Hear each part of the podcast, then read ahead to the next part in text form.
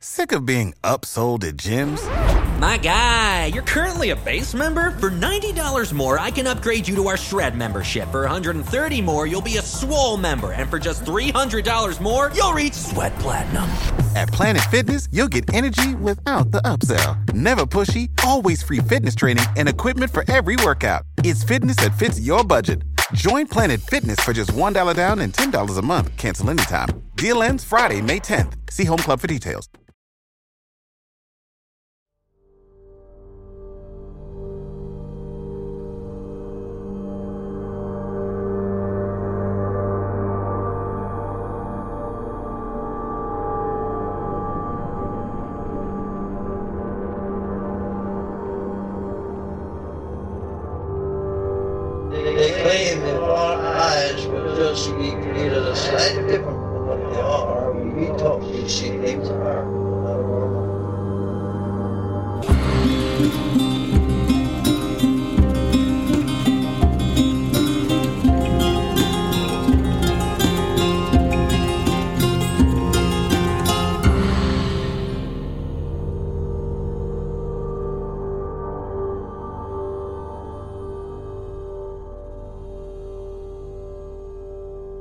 Welcome to Strange Familiars.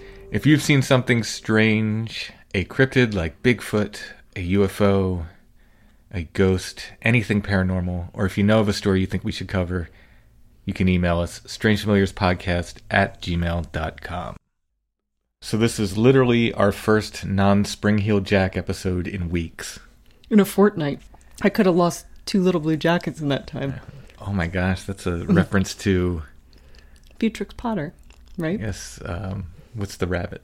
Peter? Peter Rabbit. Yes. Where his mom is like passive aggressively blaming him for losing things by trying to get some good food.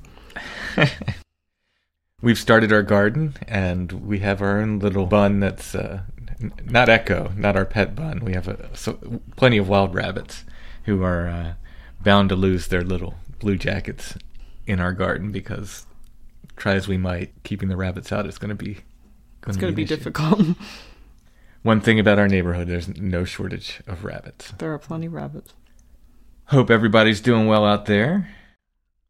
We're going to have two guests on tonight. First, we're going to be talking with Victor, and a little bit later on in the show, we will be talking with Art. They both have some strange stories they're going to share with us. If you're podcast fans, which I assume you are, and paranormal podcast fans in general, you'll be hearing Josh and I lots of different places. Let's try and mix it up for those of us who might listen to more than one podcast. I think uh, so far we've done, I think, four interviews. They, I, I've overheard the, them being recorded, and they tend to each take on a theme or like a slightly different yeah, tone. I think. Yeah, there, I mean, there's some points that that we tend to hit with each one, but in general, I think everyone's asked us kind of different questions. Everyone's focus has been on a little bit different aspects of the book. The book I'm talking about, in case you've missed previous episodes, is called "Where the Footprints End: High Strangeness and the Bigfoot Phenomena," Volume One, which is now available on Amazon.com. You can find it under my name, Timothy Renner. You can find it under Josh's name, Joshua Cutchin or you can look up the title, Where the Footprints End, and you'll find it. I will have copies soon. My shipment of books was damaged. It was almost here. Yeah, it made it within an hour, and then it was like, yeah, it's turning around, start over again. Yeah, so it has to be returned to the printer, and then the process starts over again. So they I'm curious to know what happened, but I have no clue. I have no clue. It's very, very frustrating because it's wonderful to see people are putting up pictures of where the footprints end. Like, look what came in the mail, and but you haven't gotten it. a copy yet. I have my proof copy with all the mistakes in it. Mm-hmm. I do not have the corrected final copy yet. So uh, I'm waiting on copies of that. As soon as I get them, I will put them up in the Etsy shop. A, lot of people have been asking, how can I get a signed copy from you? As soon as I get them, they'll be in, on the Etsy shop, and I'll put a post up for patrons as well, how to get them directly from me. If you're in the Strange Familiars Gathering group, I'll put a post up there as well on Facebook. So you'll have different options how to get signed copies if you're waiting for those. At this point, at least a week and a half probably out for those, maybe two weeks. Everything's slowed up because of, of the sequester. We will get to Victor's story in just a moment.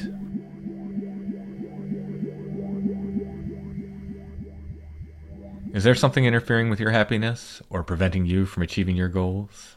You can visit betterhelp.com, that's betterhelp.com slash strange familiars, and join the over 800,000 people taking charge of their mental health with the help of an experienced professional. We can all use it sometimes. I think we can all use it now. it seems like now's the good time for it.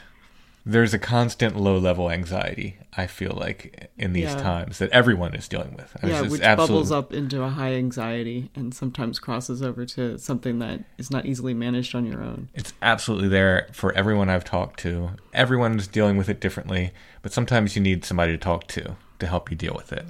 And BetterHelp would be great for that. BetterHelp will assess your needs and match you with your own licensed professional therapist.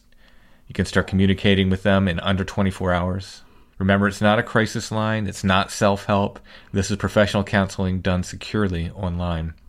There's a broad range of expertise available, which may not be locally available in many areas. The service is available worldwide. You can log into your account anytime, send a message to your counselor. You'll get timely and thoughtful responses from that. Plus, you can schedule weekly video or phone sessions. There's a special offer for Strange Familiars listeners. You can get 10% off your first month. You go to betterhelp.com. Remember, that's better, H E L P, betterhelp.com slash strange familiars. And you can get 10% off your first month.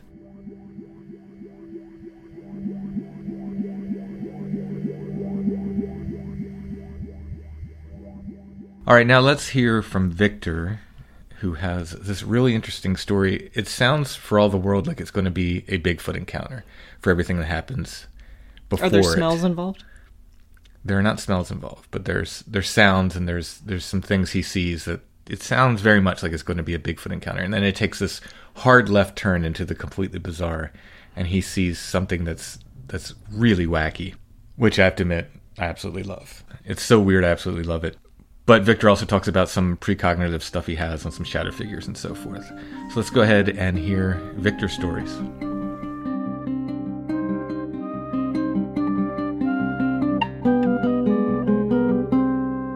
All right, tonight we're talking with Victor, who has several strange experiences to share with us, including one I'm really excited to talk about, which is very, very weird, about some disembodied legs. How you doing tonight, Victor? Not too bad, thanks, Tim. Where do you want to start with this stuff? Why don't we start with the uh, the uh, headline thing? Okay, here, all right. Yeah, it's with the, really, the really... legs. I think that that's the best thing I have to offer. So let's go from there. Alrighty. So I grew up in upstate New York, and uh, one weekend pastime my uh, family always enjoyed was boating. We would go up to this lake at the foothills foothills of the Adirondacks, and we'd been to this lake a million times. And this one time in particular, I was about um, 16, 16 or 15 or 16 at the time. Uh, we were up there with a few family friends, so uh, we're boating around very slowly, schmoozing. I'm just kind of a antsy and bored kid, so I noticed there's this island that I've seen a few times. Uh, every well, every other time that we've been at this lake. I'm a fairly woodsy kid. I'd always enjoyed exploring new natural places, so I'd always wanted a chance to explore this island and really just had never had the chance before. So I asked my dad if it would be all right if he could just boat over, drop me off. I'll go explore a little bit, and then they'll be in the area so I can just flag them down uh, when I'm done. So, being the cool dad that he is, he said no problem. They'd had no problem letting me run around in the woods around where we grew up since I was maybe 12, so this is really nothing new. So they uh, dropped me off there. It's not a huge island, but enough natural space that you can, you know, really move around and explore, maybe 20 acres or so. So I go in, I disappear off into the woods, and I find there's this network of trails running throughout the island. I find there, as I'm following them, there are these uh, campsites. Uh, I know now that this is actually an island that is more or less owned by the Boy Scouts, and I was very much trespassing by being there without a permit, but let's not worry too much about that. And uh, three things happened in fairly quick succession. So I continue along the, I guess, eastern side of the island. I come up to the top of this uh, crest. I come to this point where I can see uh, through the wood line down to uh, back down to the water, and then silhouetted against the water, I just kind of see this black mass just drift down from the trees. It honestly did not look that weird to me at the time. It was. I could still explain this away as just being a clump of uh, leaves on a, a dead branch that hadn't quite fallen off yet it's just the way that it moved that kind of sticks with me. And honestly, if it hadn't been for the uh, rest of the stuff that would come after, I really never would have uh, remembered this. But it was just this black mass with kind of uh, ragged edges, and it kind of glided down. So I think, ah, that's that's weird. And I just trot over in that direction to go uh, see if I can find out what that was not feeling particularly freaked out or anything. I'm just curious. And I get to the area, and there's really nothing to be found. At that point, as I'm looking around, off to my left, uh, which would be um, inland relative to me, mm-hmm. I hear this clack, clack, clack, clack. This it sounds like wood uh, rapping against wood, except it's not just coming from my left; it's coming from up. So I look up. This is not an elevated island. There's no cliffs or anything. I see this uh, branch, maybe a foot or two long, uh, pinwheeling through the uh, the upper limbs of the trees, and I immediately realize it is still arcing upward as I look at it, and it's coming basically in my direction. So if sticks obviously do not have a tendency to fall upwards, so right. I figure at that point somebody's having a little fun with me. I had seen the encampment, so it very much occurs to me that maybe somebody was um, enjoying themselves, messing with the kid that wasn't supposed to be there. It wasn't uh, moving fast enough to actually hit me or anything. It just landed looking like it had been thrown in my direction. Now, from where I'm standing, I'm at the top of this uh, ridge, and there's this kind of there's a downslope heading uh, inland. And from my vantage point, I should be able to see the point from which it was thrown. So keeping my vision locked on that area, I just start trotting down in that direction and uh, try to find whoever it was that threw this at me. Because at this point, I'm still thinking this was, you know, just the Boy Scout or somebody. Mm-hmm. And I'm running down. I, I'm looking behind all the trees, and I can absolutely find nothing. And there's, I really can't stress how much the topography would prevent anybody from getting away without uh, running through your line of vision from here, unless I, I don't know, you need like a ghillie suit and know exactly where to hide to uh, not be seen. So at that point, I'm not. I'm weirded out at that point and figure, okay, now's probably a good time to be uh, heading back to the beach. I still am, I guess, by default, thinking that uh, somebody's just having fun with me, and regardless, best to move out of the area and get back on the boat when I can. So a couple minutes go by. I am trotting back down the uh, bound, back down the path towards the beach. And then I hear this uh, sound off to my left, like somebody uh, running through uh, leaves over uh, uneven ground. And I turn to my left, and there's no real other way to say it. I just see this pair of disembodied legs uh, sprinting full tilt through the forest and my eyes lock on them. They kind of looked. I'm not sure if it was just motion blur or now maybe because of some other tales I've heard. Maybe I'm wondering if they were, um, as an image, just kind of a little blurry. Mm-hmm. But let's just say motion blur for the time being. I my eyes lock on these things for a good at least three seconds. I think it was more like uh, six or seven, but in times like these, you never really know. Yeah, yeah, things tend to slow down in a in a sense. Right, right and they are running past me, not far away, maybe 15 feet at most. And then they just blink out of existence. Wow. just simple as that. and uh, I'll tell you, the the leaves that they were running through, as soon as they disappeared, I could still see the leaves that had been kicked up in its uh, passing, still drifting down through the air. And yeah, it just vanished into thin air. At that point, I very much wanted to get off the island, uh, ran back, and have been completely baffled by the idea since. Wow. Okay, so how quickly were you able to flag your family down and come get you? Pretty quickly. They were in the air. This was still in the uh, days of cell phones. I don't remember if I were if I had um, flagged them down with my arms or had called them, but uh-huh quick enough. Yeah. yeah. Was your head on a swivel the whole time until you got out of there? Yes, absolutely. I'm. I mean, I'm usually scanning around me when I'm whenever I'm in the woods. I'm. I mean, I'm comfortable in the woods too. This is I wasn't expecting to see anything. The woods were a new experience for me. I think it was only a year after this that I climbed my first Adirondack High Peak. I'm now most of the way to being a 46er. I'm pretty comfortable in the woods, but yeah, I had my head on the swivel. Like, yeah, Wow. So, uh, can you describe these legs anymore? What do they look like? sure. They looked uh, hairy, but not Bigfoot hairy. They were, I guess, hairy in the way that my legs are hairy. But other than that, I could say they were uh, Caucasian. They didn't seem uh, particularly large or anything. Just aside from the fact that there was no top half, they looked like a fairly normal pair of human legs. Naked, essentially. Yes, yes. Didn't see any anything else, but Right, right. did Maybe, it, uh, did it end at the waist or did it did it end at the thigh? I'm I'm just like trying to get a picture. um, I think about it's probably about hip bone level. okay. Yeah. Now that I think about it, yeah. Wow. that is so bizarre. is- That is so bizarre. And you'd put them within, Yeah, and- like you said, within normal human height range. It wasn't like they were. Yeah, this wasn't. This uh, didn't look like it belonged to anything seven or eight feet tall. No, Right. Yeah. And uh, how close did you say they came to you? Uh, I think it must have been at most fifteen to twenty feet. Wow. See, that's close. Yeah, and they were uh, running on um, a line past me. So when they showed up, when I first started hearing the um, crashing through the leaves, I guess it would have been about uh, like 270 degrees dead to my uh, left, and then they disappeared at about 30 degrees uh, to the left from um, from the direction I was facing. Mhm.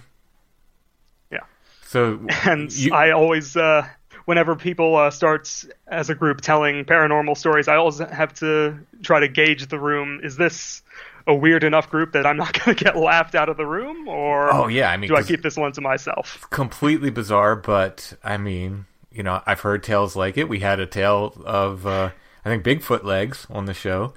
That was Yeah, that's uh, what made me call call in. I'd never heard a story that even came close to resembling this. I was absolutely blown away when I heard it. yeah, very very strange though. But I, I mean, 15 feet is close enough to get a, you know, to be sure what you're looking at. Let's say that, like, you know, yeah, what I mean? easy within um, throwing distance. Mm-hmm.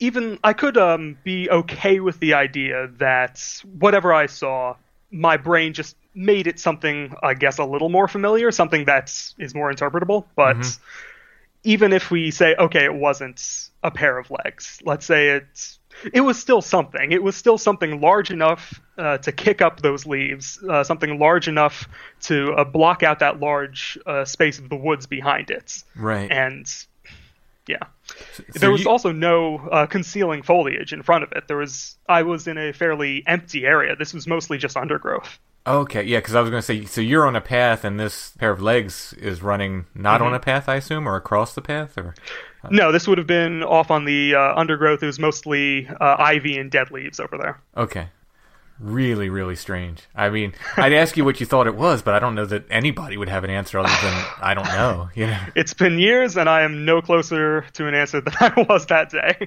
Yeah, really, really strange. So the rest of the time out of there, once they disappeared, I guess Mm-hmm. the legs disappeared. No more weirdness. You're just Nope, nope. But it was only about, I'd say, about 100 feet or so to the edge of the woods. So this was right before I was out of the woods. yeah. Wow. What year uh, uh, did you say this was? I was about 15 or 16. This would have been uh, around 2000 and uh, I want to say 2006 or so. Okay. Wow, that's a weird one. I mean, I, love it. I absolutely love it, but that is a that is a weird one. I hope we get Yeah, some more stories once people hear that. Absolutely, I would love to hear that. Yeah. All right, so uh, let's hear about uh, some of these other stories. Yeah. Sure, sure. Let's see. Um, I guess we'll uh, go from chronological order in that point. Uh, so, as a kid, I was always, full disclosure, very into the uh, paranormal. I was just one of those people that had that particular draw. Like you, I had the uh, set of books in the library that I would just start taking out one after the other. It wasn't uh, Man, Myth, and Magic, but it was some other series, one about UFOs, one about uh, crop circles, and so on and so Right. forth. Right. Yeah. So I did kind of admittedly steep myself in this kind of stuff. So maybe I was a little uh, primed to see things the way I wanted to. But uh, things started getting a little weird around the time I guess I was is the 12 to 15 range that most of the weirdness happens. I guess it started with some low grade poltergeist activity. Honestly, I feel almost a little silly bringing it up with the extent of the activity uh, you have as a matter of course on your show, but this was fairly low grade. This was uh, just every now and then an object that should not have moved would move off a shelf or something. Mm-hmm. But the interesting thing out of all that would was always that it never just happened completely on its own. I would always be in the room, and for one reason or another, I would always happen to look at that object, and then it would fall. Interesting. Every time it happened, always like that. Mm-hmm.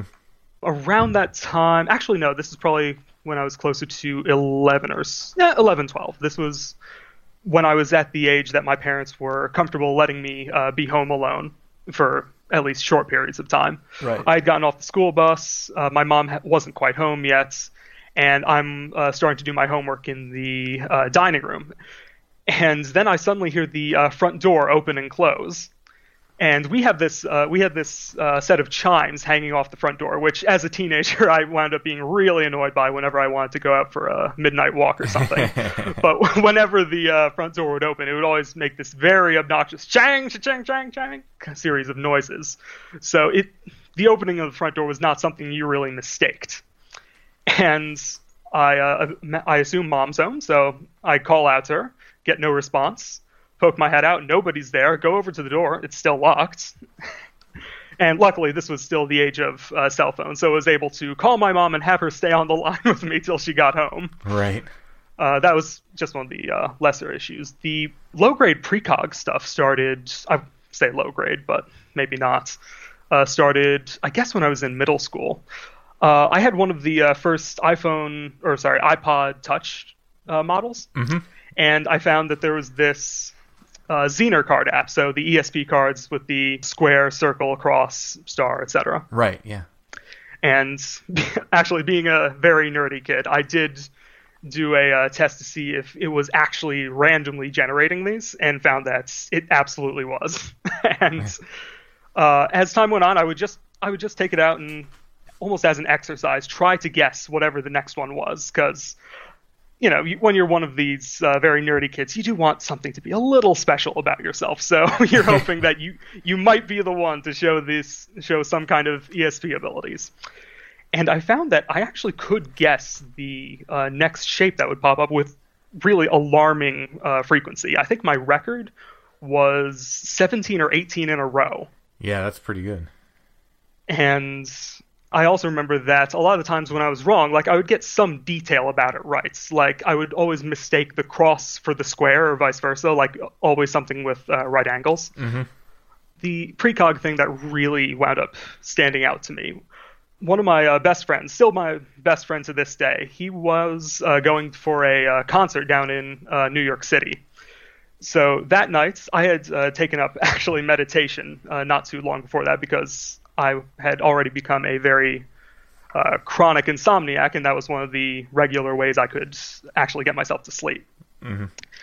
And I was uh, meditating at one point, and I was kind of in that, you know, half in, half out of uh, sleep states, uh, where you start getting sometimes these uh, half dreams, like you're still awake, but you're you almost feel like you're dreaming. Yeah, yeah. And I, given came after, I might almost just want to start calling it a vision. But I got this uh, image of this uh, man in a very brightly lit area. I immediately got the impression of a busy, uh, city center. I saw him uh, running out of a out of a store with this bag clutched to his chest. He goes taking off. The background is very blurry, so I there were people ish, people looking shapes that uh, were all around, but everything was kind of out of focus and not the subject of whatever I was seeing. Uh, he goes running out, and then behind him uh, runs a police officer. The uh, first man turns around and draws a gun, fires, I think, two shots. Then the uh, police officer, his gun's already out, fires. It's been a long time, but I think um, four or five, and kills the guy. Hmm. The next morning, I walk out. Uh, my mom's making breakfast, and we have the TV on. And the story that is currently being told is of a shooting in Times Square, where a, a criminal, I guess somebody robbed a, a, store or a vendor and was uh, taking off, tried to fire back at a police officer. And I looked up the uh, news article later online, and apparently the, the uh, shot counts were correct. Oh, wow. And the uh, interesting thing was that my best friends had just walked through Times Square probably about three hours before this had happened. Huh. I don't normally, I didn't normally get things like this, but he and I always seemed to have a odd sort of mutual synchronicity. Like we would always have vivid dreams at the same time, or dreams with uh, similar subjects. Mm-hmm. So that one day that he happened to be walking through Times Square and that happens, that I just happened to get that dream. And I one other thing I noticed was that, uh, according to the article, the officer had been in uh, plain plains clothes, not in uh, uniform like I had seen. But now looking back, I kind of realized that whereas the image was wrong, the symbolism was correct. I didn't, I wouldn't have known that guy was a cop if I hadn't seen him in a police uniform mm-hmm, right. in the in the dream. Right.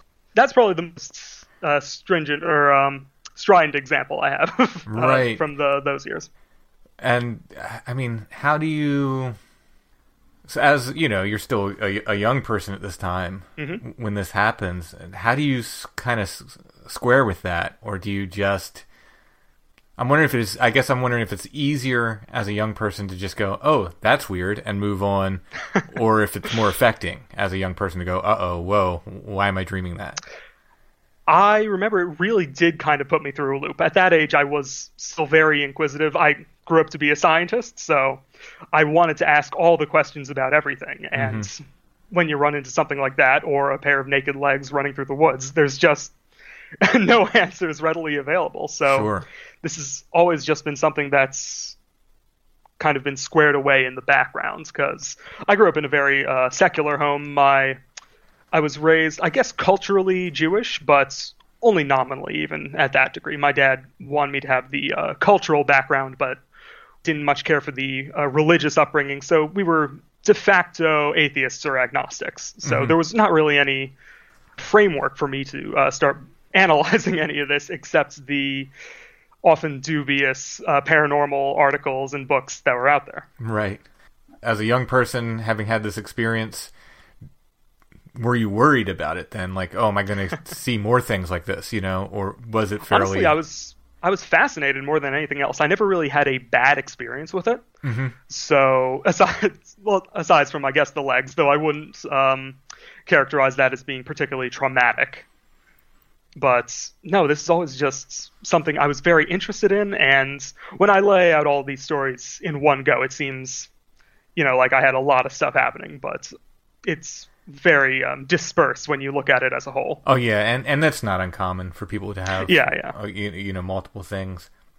Actually, there was one other incident. I'm not even sure if you want to leave this in because this absolutely could have just been a dream that I had when I was uh, maybe six or seven or, so. Mm-hmm. But I'm always interested in these uh, stories, some of which you've had, I think, on the show about things that appear to be like manifestations, but almost children's um, projections, like a cartoon character or something. Yeah, yeah. I remember we were coming home from. Uh, so I'll just again state this is very possibly a dream, but for some reason I my brain always had this uh, filed as an actual memory, and that's how I had kind of processed this as a kid. Mm-hmm. We were uh, coming home from dinner one night. Uh, we had uh, gotten out of the car. We were uh, walking down the little patio path to our house, and I happened to look up, and I saw what I really can only describe as like a child's conception of a meteor. It was like just a massive pitted rock, uh, wreathed in flame, but not like the flames you would actually see around a meteor or something. It was like almost a campfire. Mm-hmm. And it was just moving probably almost like airplane speed overhead. And I just looked at that, said, well, that's interesting. Looked back down and went on my way, which is another reason I would like to. I'm inclined to think it was just a dream because I, you would expect I would say, "Hey, look at that," or do something because I was a kid that was very interested in space. Right. So if I saw a meteor, I would be, I would lose my mind with excitement. But the only reason I hesitate to think that is just because of how vivid and how real the memory seemed to me, and because of all these other stories we have of people seeing something and then just going, "Oh, that's interesting," and going on with whatever they were doing. Yeah, yeah. I mean, that happens quite frequently, quite Yeah. frequently. And you wonder if, you know, for lack of a better word, these things are being skinned. You know, Yeah, absolutely. That is one theory that I've really started to latch onto, Mo- very mi- likely because of uh, that thing, that particular. I don't know if I want to even call it an experience or image, whatever. It's just so clearly a child's conception of what a meteor would look like, like if it was animated in a children's book. right, right.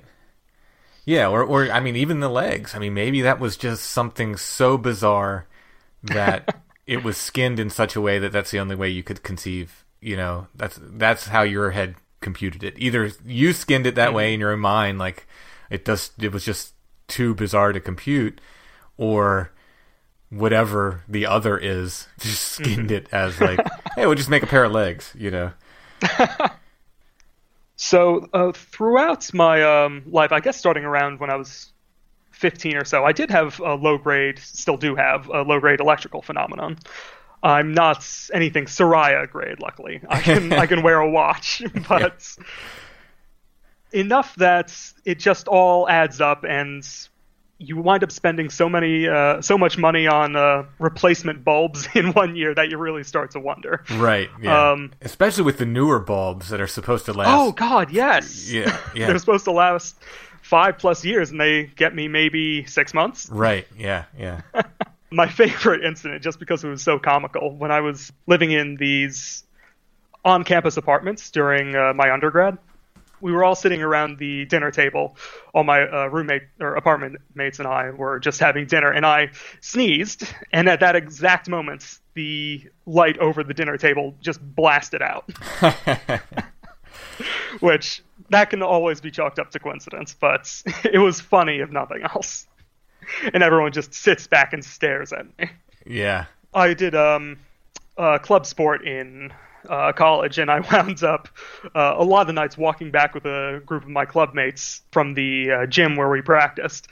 And a lot of times I would walk underneath one of these uh, lights that they had on campus, and it just winks out and goes right back on as soon as we pass to Yeah. the point where people would say, "Hey, watch it, watch it! Victor's about to uh, turn out a few lights. Watch."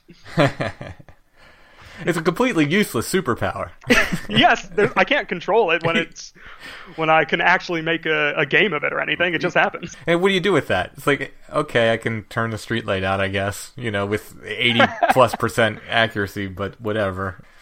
More than that, I, I've never had a, a router that worked completely correct in any place where I've lived. I've always I've always gotten a different router in every place I've lived, and even if it wasn't one that I supplied, it was like at the uh, university apartments or uh, another student housing place I was in for a while.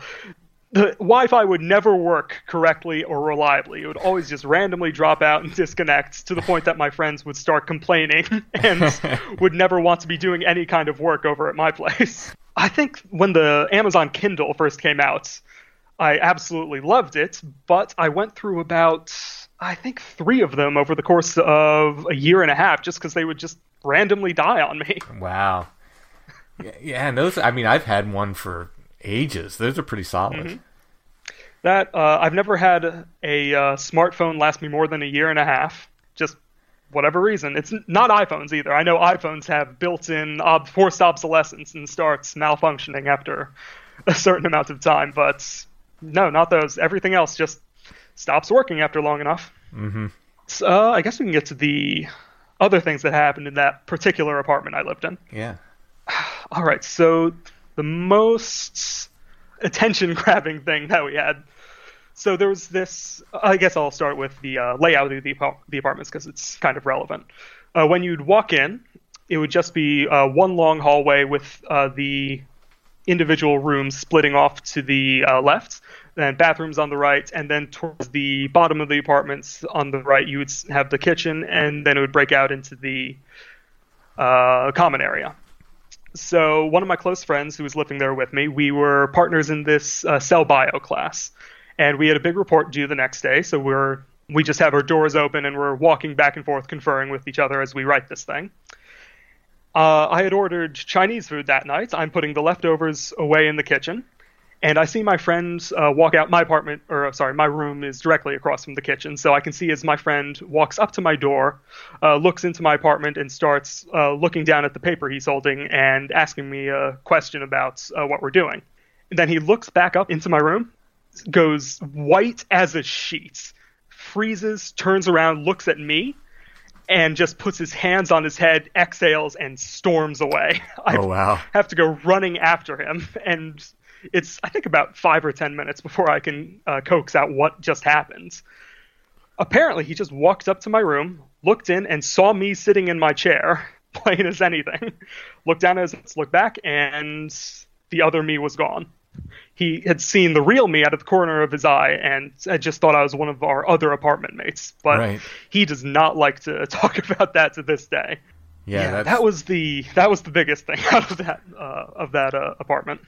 By location.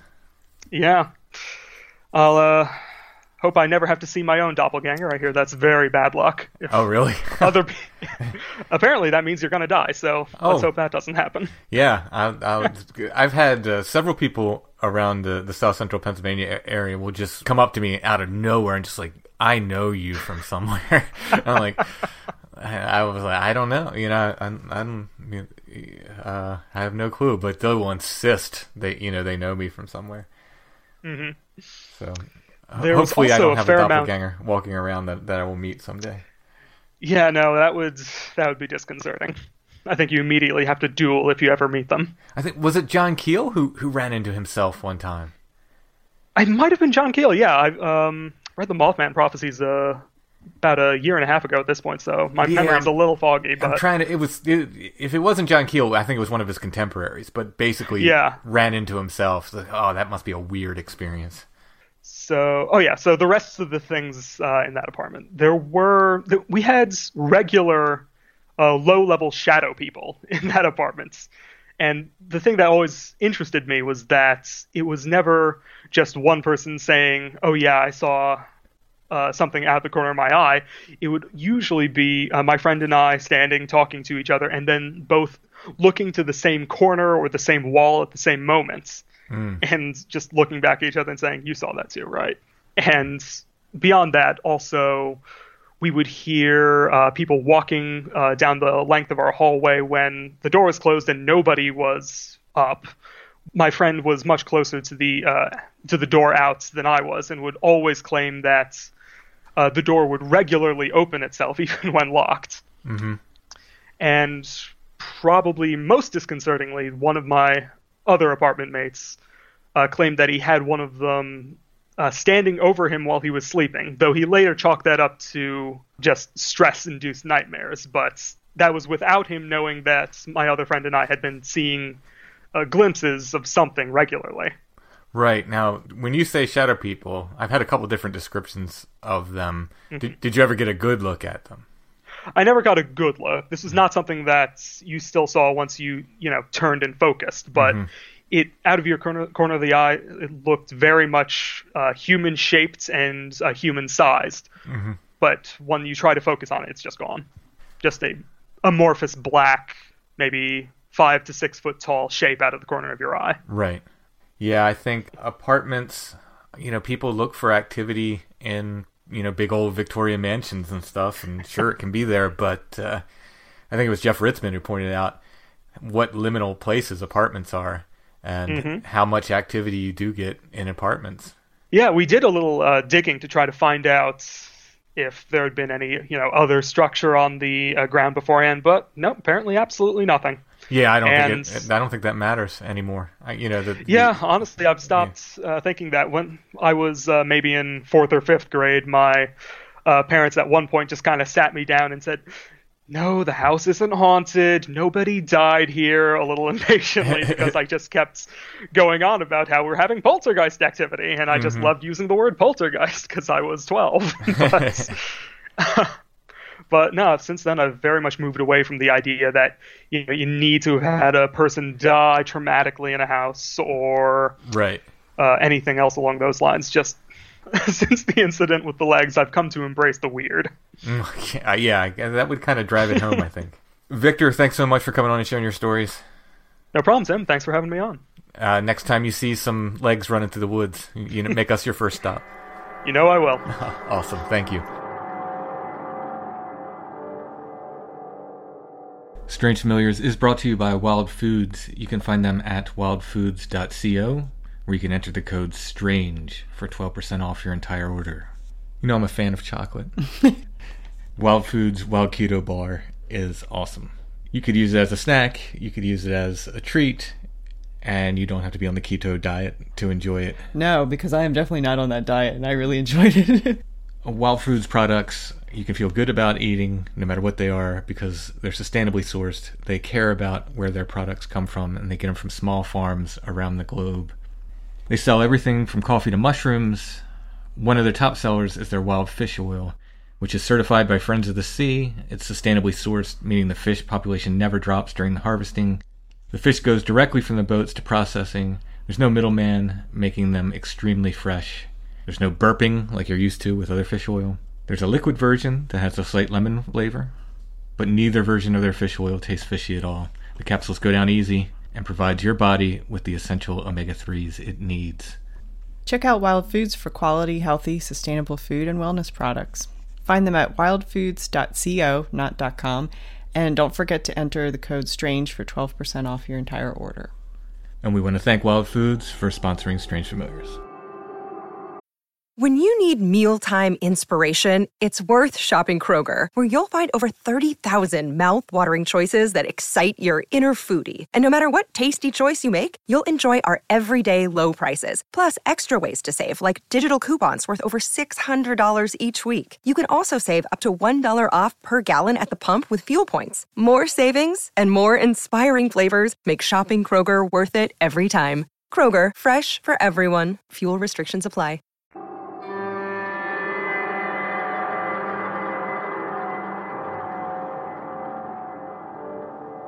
All right, next we're going to hear from Art, and I want to note that he says this year a couple times in the interview. This interview was done at the end of 2019, so when he says this year, he means 2019. He doesn't mean this, like he references April of this year. He Oh, doesn't okay. mean last month, he means about a year ago when you hear that. Art has several stories of these hooded figures, some roadside strangeness, a skinwalker encounter, perhaps, some pretty neat stuff. So let's go ahead and hear from Art.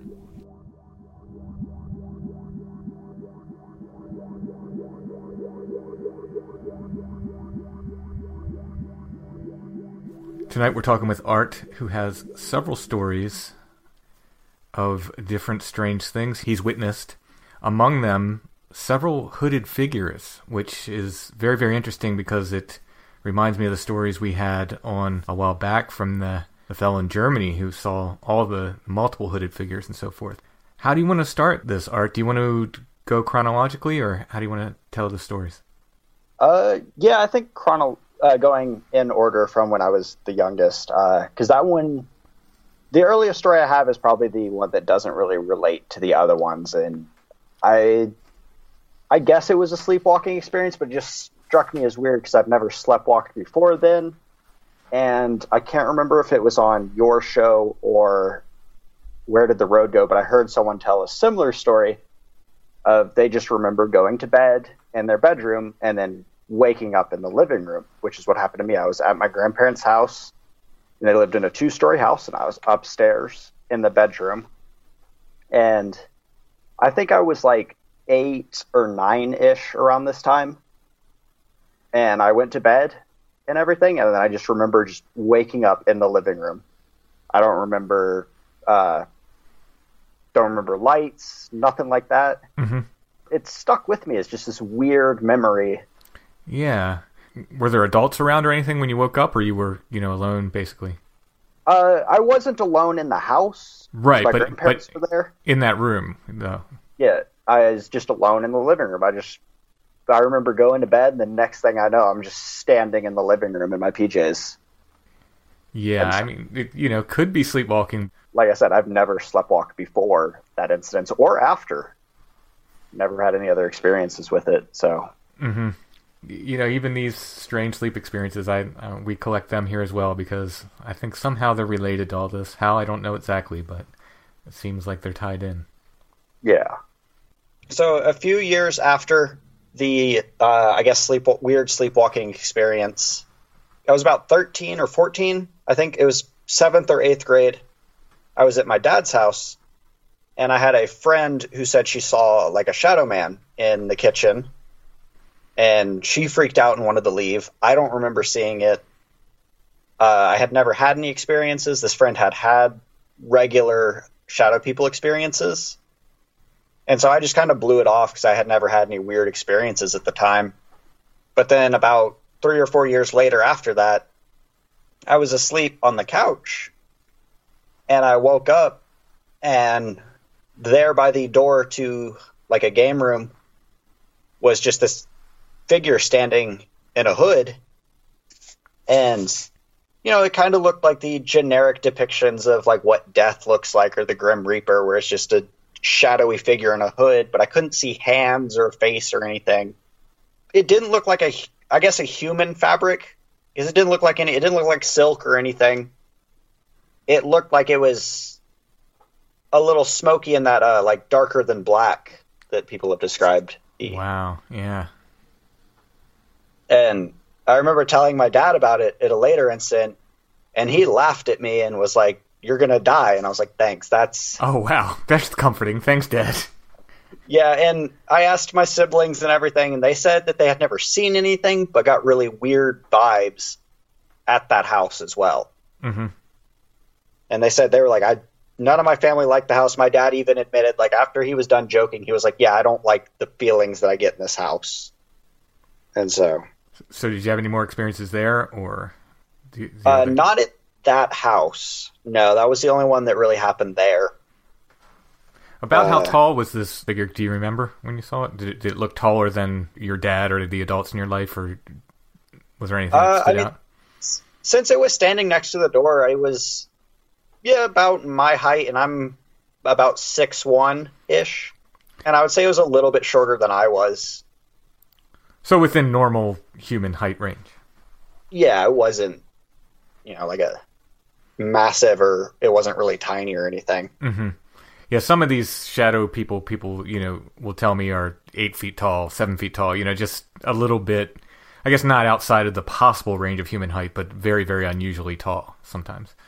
Like it was comforting listening to some of your stories to know that like when people see these things and they just go back to sleep, that's like a normal reaction because that's what happened. I was just I looked at it and I was like, all right, and then just kind of went back to sleep. Yeah, that makes zero sense, but I've experienced it myself. It's completely bizarre.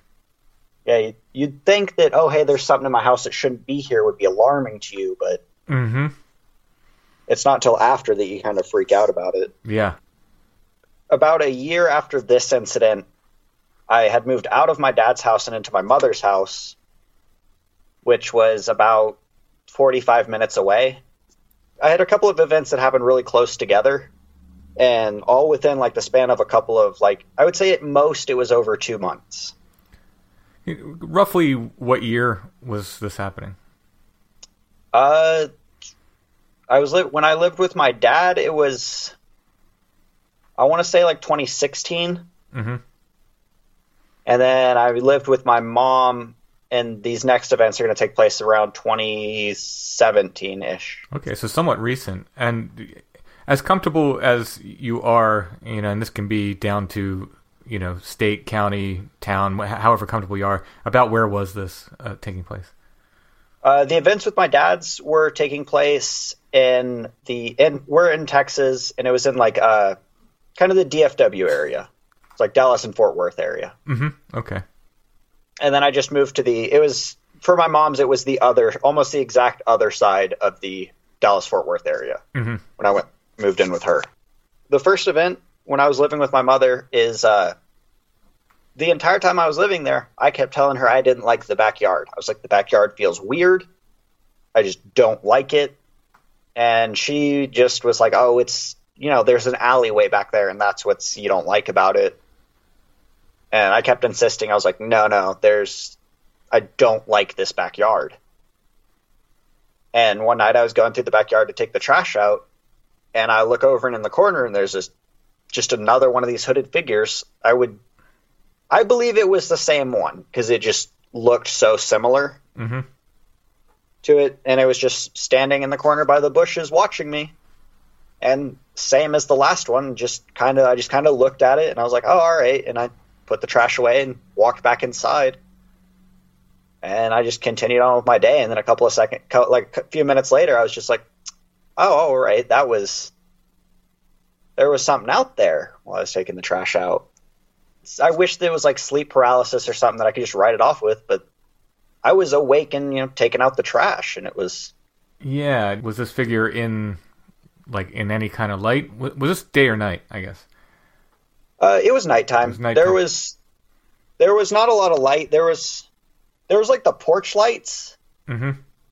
but you know I could I could see it there, and it kind of like watched me as I walked by because I had to walk across the yard to get to the back fence, and yeah, I could see it like it turned its head as I walked by, and I just kind of looked at it and then kept going about my chores.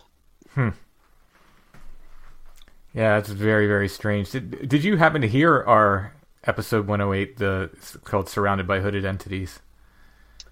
No, I have not. Okay. Uh, I will have to give that one a listen though. Yeah, the guest Chad he saw multiple hooded entities in Germany, and he described them the same way as you did. In other words, he said he couldn't see hands, he couldn't see faces; they were all in shadow. But they were these multiple hooded entities, and uh, I don't know. It's been a while since I did the interview, and I'm I'm drawing a blank if he said what color their robes were. But everything else you're describing is, is very much like what he described. Yeah, and it's it's weird seeing them as the like you see the, I, I see them at night, and then there's like a darker patch of darkness of Yeah, see, that's that blacker than black thing that people describe. You know, sometimes with shadow people, sometimes with other, th- you know, weird entities, and sometimes even with Bigfoot. People talk about that.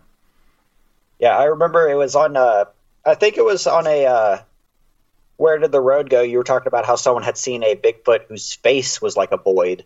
Yeah, hmm yeah, and and he had come on our show as well. Um, I'd have to look up the episode number, but yeah, he said it was so dark it almost looked like his face was imploding. That one gave me chills. I heard that story and I just got a chill down my spine, and I was like, I don't like that one bit. yeah, yeah. Neither did he. I can imagine. Sorry to throw you off track. The next incident at your mom's was near in time to this one. Yeah. I would say it was like all these happened in the span of at most about two months. Mhm.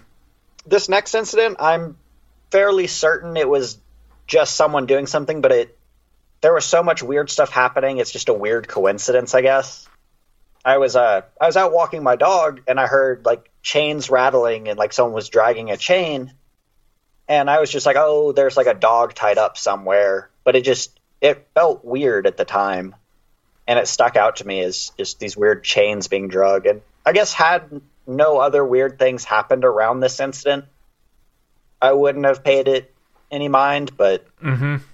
yeah, that's just the thing. When when other weird stuff is happening, then things that that you might normally just go, eh, whatever, they start to uh, get your attention. Yeah, there was uh, in another story that I have for a little in a, that I'm going to tell in a second. There was some stuff that happened that was just like normal everyday stuff, but because of what happened around it, it kind of stuck out to me. Yeah. So after the chain, okay, this is the last one that was at my mom's house. After the chain, it was a couple, like I think a week or two later. Uh, we had like a art studio room that I slept in. I was just sitting there, and I felt like something was staring at me. And I turned, and in the doorway that was less than like two feet from me, there was just another hooded figure standing there, and this was the closest it had ever gotten to me Wow. and I did not like it one bit. This was the one time where I saw it and I was like, no, no, I'm not doing this. And Yeah, that's a little before, too close for comfort. Yeah, before I could do anything, it just turned around because it was in a hallway. So it just turned around and walked up, and I got up I jumped up and I tried to follow it, but it was gone. Hmm. And you know, I was grateful it was gone. Yeah, and and I always talk about stuff for the you know people who have these experiences or or live in haunted houses and stuff. You have to go to sleep too, you know. Yeah. At some point, you're gonna have to sleep, so it's it's always bizarre dealing with this stuff. Oh yeah, and you know, as much as I was glad that it was gone, at the same time, I kind of wish I could have been like, "Hey, what do you? Can I help you with something? Is do, I, do you need like you know me to pray over you or something to help you move on or whatever it was?" But you know, I wish I could have said something like, "Hey, why are you just showing up randomly?" Mm-hmm. and I don't know any there I can't think of anything in my life that would be like I guess drawing it towards me or something. Like I was a little stressed at this time, but it wasn't just normal like everyday kind of stress, I guess. Nothing like drastic. Right, right. And I think that was one of the last times I saw the uh the hooded figures and I haven't seen any since then. So, I'm kind of grateful for that. Yeah, I think uh, you know because what's the what's the end if they're coming closer and you know they don't seem to be limited to like you know the first one you saw was at a different house, so they don't. Yeah. It seems to be you, you know that they're focused on, not so much like the place or something like that. So good riddance, I suppose. Yeah, uh, for now, I guess. I, you know, part of me wants to know. Like, I'm just genuinely curious. Why'd they show up with no warning and then disappear with no warning? Right. But I guess that's that's what everybody wants to know for all their experiences of why did this happen then? Yeah. Yeah. Exactly. This next story happens a few months after the last hooded figure, but it hap- it happened I would say around mm, April or May of this year. Okay, I, it was uh, yeah, it was around April or May. I was I had just started this new job and my manager was telling me that the place is haunted. She was like convinced that the place was haunted and I was like, yeah, that's that's cool, I guess. And we were having a uh, we were having like a game night at work after we had closed. Mm-hmm. And I got up to go to the restroom. And while I was in the restroom, the doorknob rattled like someone had just not seen me go into the restroom and they're just trying the door and it was locked. And you know, I, after I finished up, I walked outside and there was nobody there. And I sat back with my coworkers and I was like, "Hey, did was someone trying to go to the restroom? I'm out now. Y'all can go." They're like, "We don't know what you're talking about." And I was like, "Okay, that's uh, that's interesting." And uh, the manager of that place said she had an incident where uh, she was alone in the kitchen and someone tapped on her shoulder, and when she turned around, there was just nobody there. I was grateful though for the like with the doorknob rattling on the door, just just being a rattle because I heard a story where this girl lived in a haunted house and regularly there would be something that would just hold the bathroom door shut so she couldn't get out. Wow. And so I was grateful that it was like, oh, just someone rattling the door. I was like, ah. we Could have did, been. we did a haunted worse. house story, and John, uh, my sometimes uh, co-host John, who's on the show sometimes, he had a very similar story. It was a work event. He had gone to the bathroom, and this they, they were having this event at this haunted house. I mean, not specifically because it was haunted, at a house that happened to be haunted, let's say, and went into the bathroom, and someone, uh, you know, very forcefully, I think, like kicked or tried to tried the door knob or both. I forget which. He said he, he actually came out very angry, thinking somebody had like was messing with him while I was in there. But uh, you know, very similar story to yours. No one was there. Yeah, I I guess it makes it kind of makes you think of like a. oh, forget what that term is. Uh, I get like echoes or something if just someone had you know tried to rattle the door Mm-hmm. and then not the most like drastic or amazing thing, but it's still kind of freaky to have it happen. Yeah, yeah. Especially at a place where other people are saying, you know, this place is haunted. Yeah, and oh, uh, I forgot to mention these. Uh, this story happened. It's uh, more south of Dallas. It's kind of in between Austin and Waco, is where this is happening. You know, it's a really small town. Let's see. After that one, I was driving a coworker. I was driving her home one day, and it was it was getting kind of late. uh, and we were driving down the roads, and I take a turn, and there was just this old guy on the side of the road, and he was just dressed up real nice in a like nice suit and everything, just kind of standing there. And I nudged my coworker, and I was like, "Hey, did you see that old guy back there? He's, you know, we're on the we're, we were kind of on a country road, and he's dressed in a suit." And I was like, "Did you see that guy? He was dressed a little weird and out of place." And she was like, "I have no idea what you're talking about." Hmm. And I just kind of sat there and I looked at her and I was like, "No, please tell me you're messing with me. You saw the old man." And she, she was just she just said no. She's just had no idea what I was talking about. Was he like walking on the side of the road or, or doing anything specific? No, he's just kind of standing there. Just old man, pale skin, and gray hair, but he looked like just a normal old guy, except we were we live in a small town, so we're taking country roads, and I he shouldn't have been out. You know, it was still a good couple, good couple of miles from the town, and he was just kind of standing there on the side of the road And a real nice suit. He was just standing there. Hmm. Real weird. Yeah.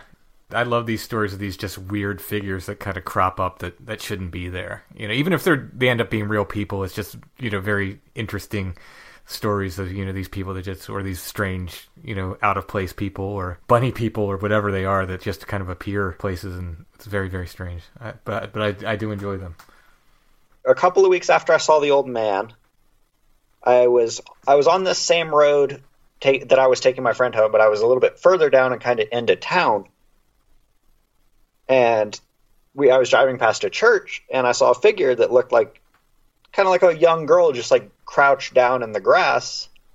And I paid it no attention and I was just like, ah, it's nothing.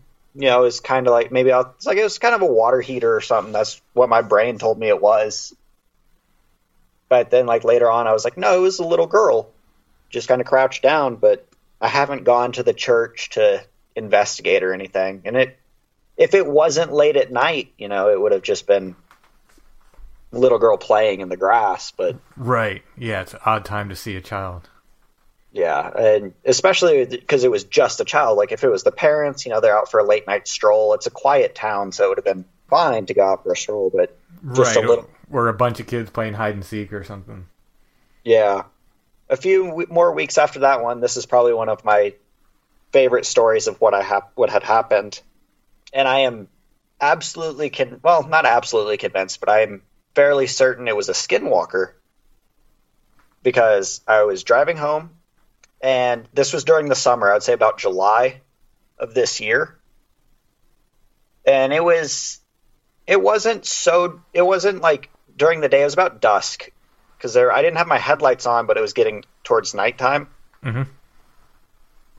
and there was I could see this guy up ahead just working on his fence or something. He's kind of crouched down, and I was like- and that's normal out in the country. It was just people repairing fences or something, and the next thing I know, the guy's gone, and there's a hog running across, like running across the road right in front of me and I slam on the brakes because I didn't want to hit it, and I'm looking around and I can't see this guy anywhere. And this animal had just run out, and the guy was gone. And I told one of my friends about it, and he was like, "You saw a skinwalker?" And I was like, "I didn't know they were around in like Central Texas area." I've already, I've always heard it was more Arizona and New Mexico. Yeah, I mean, I've heard similar legends, you know, even pretty far east, honestly. And I think, you know, I don't know if there's different shape changers or wh- whatever they might be, you know, whatever's going on there that are people on, you know, they've heard the skinwalker stories, so they're calling these things skinwalkers, or if this, you know, whatever these witches they say they are, or, or you know, shape changing entities, whatever they are, if they are, you know, spreading out from the Southwest, because, yeah, it just seemed like, you know, that's kind of where the, the stories originated, but uh, they're getting more and more, we're getting them from other places. Yeah, and it was something that I had just never paid much attention to. I was like, oh, it's you know, folk tales or whatever. And then, you know, after seeing something like that, it's like, well, I guess I can't really can't really just ignore it anymore because I witnessed a man on the side of the road and then he was gone and then there was an animal like almost exactly where he was standing run out to my car and disappeared into a field on the other side of the road Do you remember any details about the man, the way he looked, the way he was dressed, anything? he was shirtless and in blue jeans but you know for the summer uh, that's kind of normal Mhm. and i remember he had he had short brown hair but he was still too far to like get you know good look of his face. He looked young. And he wasn't i wouldn't say he was like ridiculously hairy or anything. He just looked like a normal guy that was shirtless. He looked like he, he kind of looked like he was working on the fence which is what i thought it was what he was doing. Right, right. And did it look like a, a domestic hog or more like a wild hog? Uh, no, it was definitely a wild hog, and I've had experiences in that same place of wild hogs running through, like since then. But I've never seen like a man that disappears and then a hog runs out. Well, sure, yeah, yeah. Uh, was it a you know large hog or just average size? I'd say it was a, it was pretty big. I mean, it it ran across. Uh, it was enough to where I was legitimately worried about my car when I had to like slam on the brakes Mm-hmm. because you know it looked like it could just it could it looked like it could deal some damage to the car if I hit it. Yeah. Now, did you Yeah. experience anything after this? Any any like weird noises at your house? Any you know sleep disturbances? Anything else after this? Uh, there was one time where my bed faces a window, and I was laying looking out at it at night, and a shadow ran by the window. But that was a moment where I was just like, "That was a cat. I'm gonna ignore it. I don't care what it was. That was a cat, and I'm going to bed." So, it it could have been one of my cats, but I I didn't know where they were at the moment, so they could have been outside but it ran across it ran across the porch right in front of my window and I rolled over and was like I'm not dealing with that. How long after seeing this potential skinwalker did that happen? Uh week or two I would say. Interesting. Very interesting, but nothing since. Uh nothing related to that. I had like there've been uh there was a incident with a white light following me home. And I thought it was like a car or a motorcycle until I pulled off onto the side of the road and this light kept flashing in my car. And it, I drive, I have to drive through a bunch of country roads, so there's no street lights. You know, if there's another car, you know there's another car behind you. But there was just this white light that kept flashing in my car. Did it seem then- like it was at the level of another vehicle, or did it, was it high in the sky, or It like I, it seemed like I thought it was a motorcycle behind me, and so I just kind of pulled off because I was curious because they kept the light kept flashing. Mhm. So I was like, oh, maybe something's wrong. So I pulled off, and nothing passed me, but it just it pulled off with me and kept flashing. And so I just kind of ignored it and drove home. And eventually, by the time I got home, it had stopped. huh? And Yeah. then, like a week ago, there was uh, there were two red lights that were dancing on my way home from work. In, And in the sky, was- or Uh, not like in not like really high in the sky, but it was definitely too high to be, you know, like the reflectors of a car or something. right? So they weren't brake lights. No, it was, and they were like I thought it was at first. I thought it was like reflectors on a fence or something. Mhm. Because the road did turn at that point, but I'd say they were a good like 15 feet off the ground at least, and they were moving and like dancing around each other. Yeah. Was this out in the country as well? Yes. Yeah, I was on my way home. I took a different route home and I saw these two red lights dancing around each other. And I was like, that's peculiar. trying to think if there was uh, anything else about those lights. I just remember they were just red orbs dancing around each other. Like, I wanted to get out, but also part of me was like, I should just leave those alone. Yeah, don't follow the lights. That's uh, I think this is folkloric advice from all around the world. Just Yeah. Don't follow don't lights. follow lights. and then I think the last story that I have, this happened around Thanksgiving because I was I was driving back uh, from uh, I live with my fiance. I picked her up for Thanksgiving, and she lives about three hours away. And I think we were I was driving back to Dallas, and there was just a shadow that ran across the road, and it looked it looked almost like a man running across the road if he was like flickering in and out, which was what was weird. And he was like he it looked like a shadow person, but he was it kind of looked like someone was running past like uh like a picket fence kind of. Mm-hmm. And he ran across the road and it looked like he was just kind of blinking across the road. And this is the story I mentioned earlier where some like regular things happened, but because they happened so close to that, it was a little weird because as it hap- as he ran across the podcast I was listening to kind of got a little staticky. And then the next electronic billboard I saw was all jarbled up and like messed up. And two things that are just normal things that happen. But Right. like yeah, but in relation to that, yeah, that's Yeah. particularly strange. Yeah, it was weird. And I just sat there and I was like, there was, there was a, a man, like a man ran across the street, basically. Did your But fiance looked like see him he- as well? Uh, no, she was asleep in the car at this point. And I, I looked over and I was like, of course she is asleep. So I can't be like, oh, you saw that too. But Right. no, she was asleep. And, and it was late at night. And he, like, it just looked like an average sized man. But just, it looked like, uh, like something in a sci-fi movie of just like trying to be between worlds and just not Mm-hmm. Fully there. Like he's trying to grasp on to to like anchor himself in place. Right. Is the best way I could describe it. So having experienced all of these things, and this is this is coming from someone who's you know also experienced a number of odd things in his life. So I'm not asking this as a skeptic. I'm asking this as like you know for your opinion, right? I've talked to several people who said they've never experienced anything, although really when you get down to it, a lot of them actually have. They just they discount it for whatever reason. But let's let's take them at their word. Let's say a lot, a lot of people never experience anything Yeah. you're experiencing these multiple things.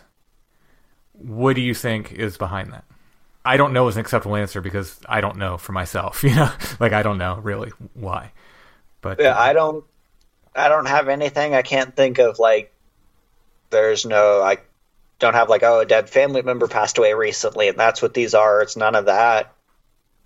It's just things that have happened and I've asked, you know, I have I have friends who are into more of the occult stuff and you know they they they don't know what it is. You know, they just say, "Oh yeah, if it's bothering you, just you know, firmly tell it to go away." Mhm. I'm like, All right, but I I would like to know what it is. right, yeah, yeah. But I think I will be. I'll probably die searching for that answer. Yeah, unfortunately, I think that's uh, the case with, with all of this stuff all across the board. I don't think we get to know the answers. Unfortunately, I'm I'm open to it if somebody has some answers, but uh, I don't think they're forthcoming. But I do love the mystery, and I do love the stories. Yeah, it's and you know, there's also kind of the theory of maybe we're just not supposed to know. Yeah. Oh, yeah. Exactly. I mean, maybe the purpose is simply to tell us that there's more to the world than than we know and understand. Yeah, or the uh, I also kind of like the idea of just the trickster element of it's just there is no reason behind why these are happening. It's just you know something that's in there just to mess with us. Yeah. I, well, that's you know, absolutely could be the case. It's interesting. I always you know try to keep an eye out for anything. I like to ask other people just the stories they've heard. hmm That's what I really enjoy about you know your podcast and uh, where did the road goes. Like I like listening to these stories that people have. Yeah. Well, I, I like collecting them. Every person that comes on and tells their story, I always say it, someone hears it and they think, "Oh, I guess I can tell my story too." So, thank you, Art, for telling your stories tonight. Yeah, no problem. It was, it was enjoyable telling th- telling them. Thank you for having me.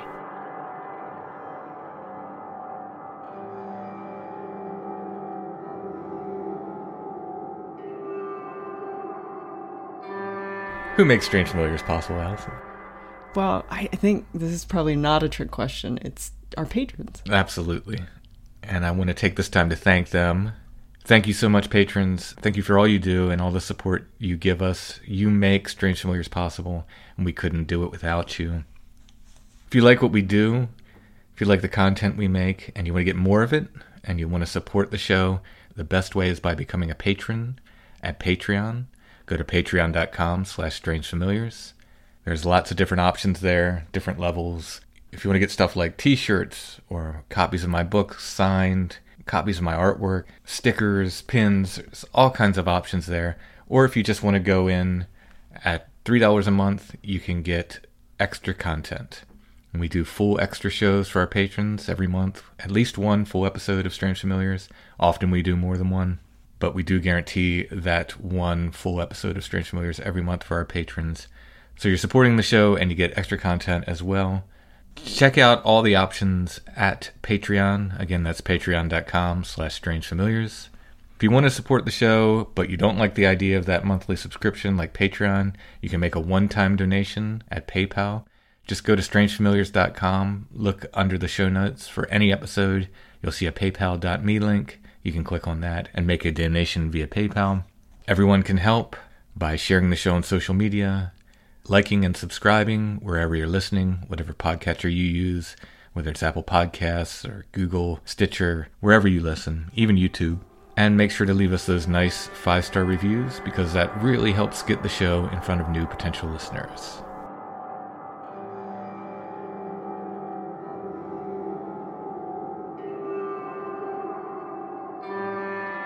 You never got to meet my dog Barney. I've heard tell of him. I know, I talk about him all the time. I right? know we saw pictures of him. as a dog who died, bef- like when you were what a teenager. First year of college. Yeah. I spent third grade through college with this dog. And he was the perfect puppy. Absolutely was the perfect puppy. But not every puppy starts out perfect. And the thing is, I can't tell you how he became the perfect puppy. So I couldn't help you make the perfect puppy. We had this perfect relationship between us. If you want that with your puppy and you want help getting that perfect relationship, you want 90 days to the perfect puppy, they will help you understand how your dog thinks, which is not the way you think. And they will help you apply proactive training methods so you can have the perfect relationship with your puppy. It's a relationship based approach that helps you and your puppy become perfect for each other. They have online sources, video lessons, a secret Facebook group, and there are one on one options available as well. You can find it at sithappens.us. You look for the 90 days to the perfect puppy link at the top of the page. and click on that, and that'll take you to 90 days to the perfect puppy.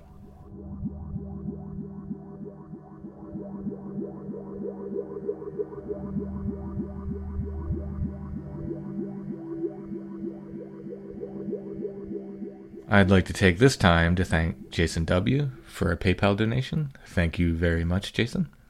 I think he's made them in the past as well. So, a repeat donator. thank you You need one of those much. pins like they give you when you've donated enough blood to make a gallon. So, for photo of the week, yeah, you you're always like, oh, uh, we try to make it thematic, and I'm like, so what's the theme? And then you'll tell me, and I'm like, yeah, I don't have any photos of ghosts eh, or legs, Or legs, or- disembodied legs. or Bigfoot, but I did come up with sort of a shadowy theme. Yeah, now this is one of the most unintentionally spooky genres of photos there is. It's, it's it's completely benign. There's nothing spooky meant by it, but it's so eerie and spooky that I absolutely love this genre. And I don't even remember. It's very early into our collecting photographs that we we discovered this. I don't even think we knew a name for it. We started seeing these photographs, and then later on, we discovered that these are called hidden mother photos. And I'll let you describe what they are. Well, basically, um, it's really hard to keep a wiggly child in place for even a short exposure period of time. And so, what they would do is just throw some kind of uh, piece of fabric or um, something in the in the studio over the mother, and then the mother would hold the child in place, and then the part that would be covered by a mat might expose the fact that you could actually see the mother's shape underneath it. Not always is that the case, and sometimes it's very obvious that there's there's a figure with like a piece of fabric thrown over their head holding a child and because of the black and white and the sharp contrast sometimes it just looks it looks like shadowy like hooded Yeah, it's, basically a shroud. A shroud holding a child. holding a baby. Yeah, it, they're very, very creepy, and again, unintentionally creepy. They're, they're it's a completely Mm-hmm. benign thing. It's simply a mother. Usually, so I'm I'm sure there are hidden father photos as well. Yeah, I've had one of those too. And sometimes they're like kind of playful where you could, because all this part was supposed to be hidden under a mat. So if you take the mat off of like either a cased image or uh, one in like this one's in a little um, cartouche sleeve, they'll reveal the part that was never meant to be seen. And so I've had ones where there's like a father peeking out over a chair, or there's a lot of times you'll see just like a random stray arm trying to mm-hmm. hold a kid in place. This one, I think if we took the mat off of it, it's sealed, so I don't really want to do that. But I think you would probably see even more of a little bit of a The head and shoulders. the head and kinda. shoulders of the mother, but you can see underneath this black piece of fabric, there's the arm coming around to hold the child. Sometimes people will say that these are like post mortem, but it makes absolutely no sense. It's totally counterintuitive because, I mean, it, this is sad, but what children are the easiest to pose? Yeah, postmortem children. Yeah, so, you, you uh, absolutely do not need a hidden mother, Mother, no. with the postmortem and so child. th- no. you were never meant to see these pictures the way that people show them now. So they're this the, the sort of it's like um an accidental creepiness. Yeah, yeah. That said, still creepy. St- I, and I absolutely And I think them. it's a wonderful metaphor for motherhood because I think that's what motherhood feels like a lot of times. Like you're just trying to hold on to a child while someone's slumped a shroud over you. I mean, All of these thoughts and more will be in Allison's uh, forthcoming book on motherhood, Beneath the Shroud. that and my did I tell you about my book that no one will buy? It's going to be an adjunct book to go with your book and, and Josh's book. Oh, your feminist Bigfoot book. Yes. We can get into that in one second. Let's finish up our thoughts on the hidden mother. So this is another tin type, like last week's. Yeah, so this one is actually still sealed in the original sleeve. So this puts it with this decorative sleeve, puts it like about the time of the Civil War, roughly. It's, it's uh, basically a paper sleeve, right? Pa- Yeah. paper kind it's of. a pressed paper sleeve. It's a really cute little baby and probably a christening dress. But there is this shrouded figure behind she or he and a little arm you can see kind of reaching around. kind of reaching around to hold the baby in place, probably somewhere in the folds of the fabric. Very, very cool hidden mother photograph, tin type. What are we asking for this? 20. $20. Look in the show notes under this episode at strangefamiliars.com. There'll be a picture of this. You can click on, it'll take you right to our Etsy store where you can purchase this. Speaking of Etsy store, I had done the artwork for every Spring Heel Jack episode, mm-hmm. All the illustrations. One person bought them all, got the whole collection. They bought them one at a time as I put them up, episode after episode. Since they bought the other three, when I put the last one up, I gave them a, a shout out ahead of time. It's like, say, hey, if you want the complete collection, it's available now because I thought, what a shame it would be. This person's bought the other three. They might as well have first shot at the last one. But one person has that entire collection, which I think is really neat. Uh, hopefully, they are enjoying their original artwork.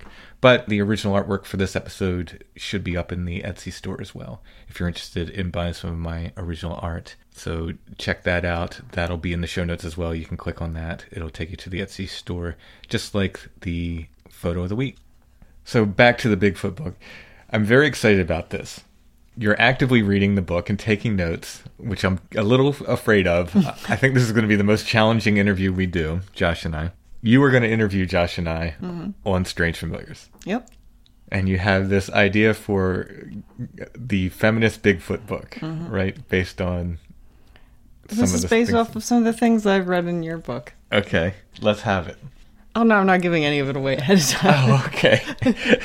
That's just filed away in the books that will that no one would would purchase. oh, okay. Like like your your motherhood beneath the shroud book, and Yeah, I think The- that's more saleable though. th- than the the feminist Bigfoot. Yeah. I don't know. You don't know. Bigfoot is big right now. Mm-hmm.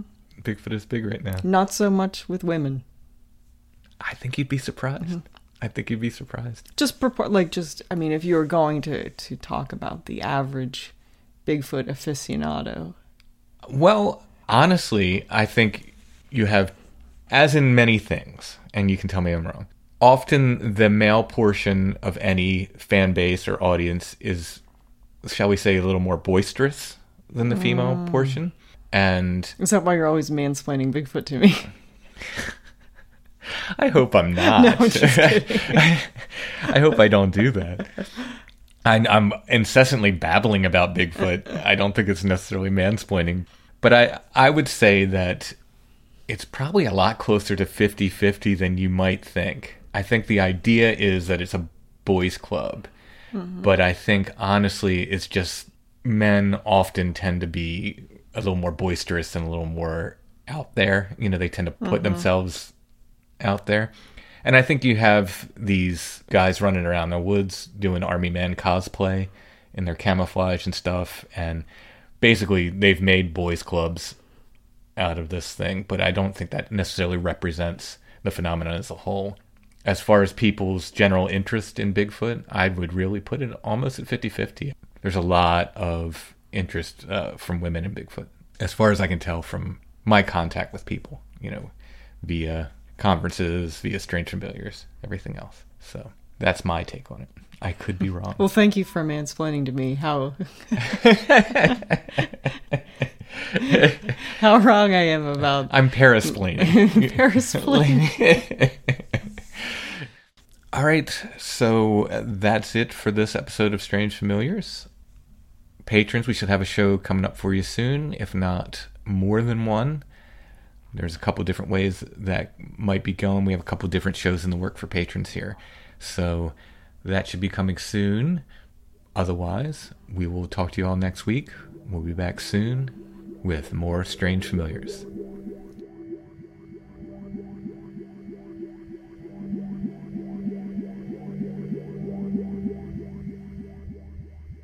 Strange Familiars is a production of Dark Holler Arts, music, books, art, podcasts, and more. DarkHollerArts.com. Intro and background music is by Stone Breath. Go to stonebreath.bandcamp.com for more.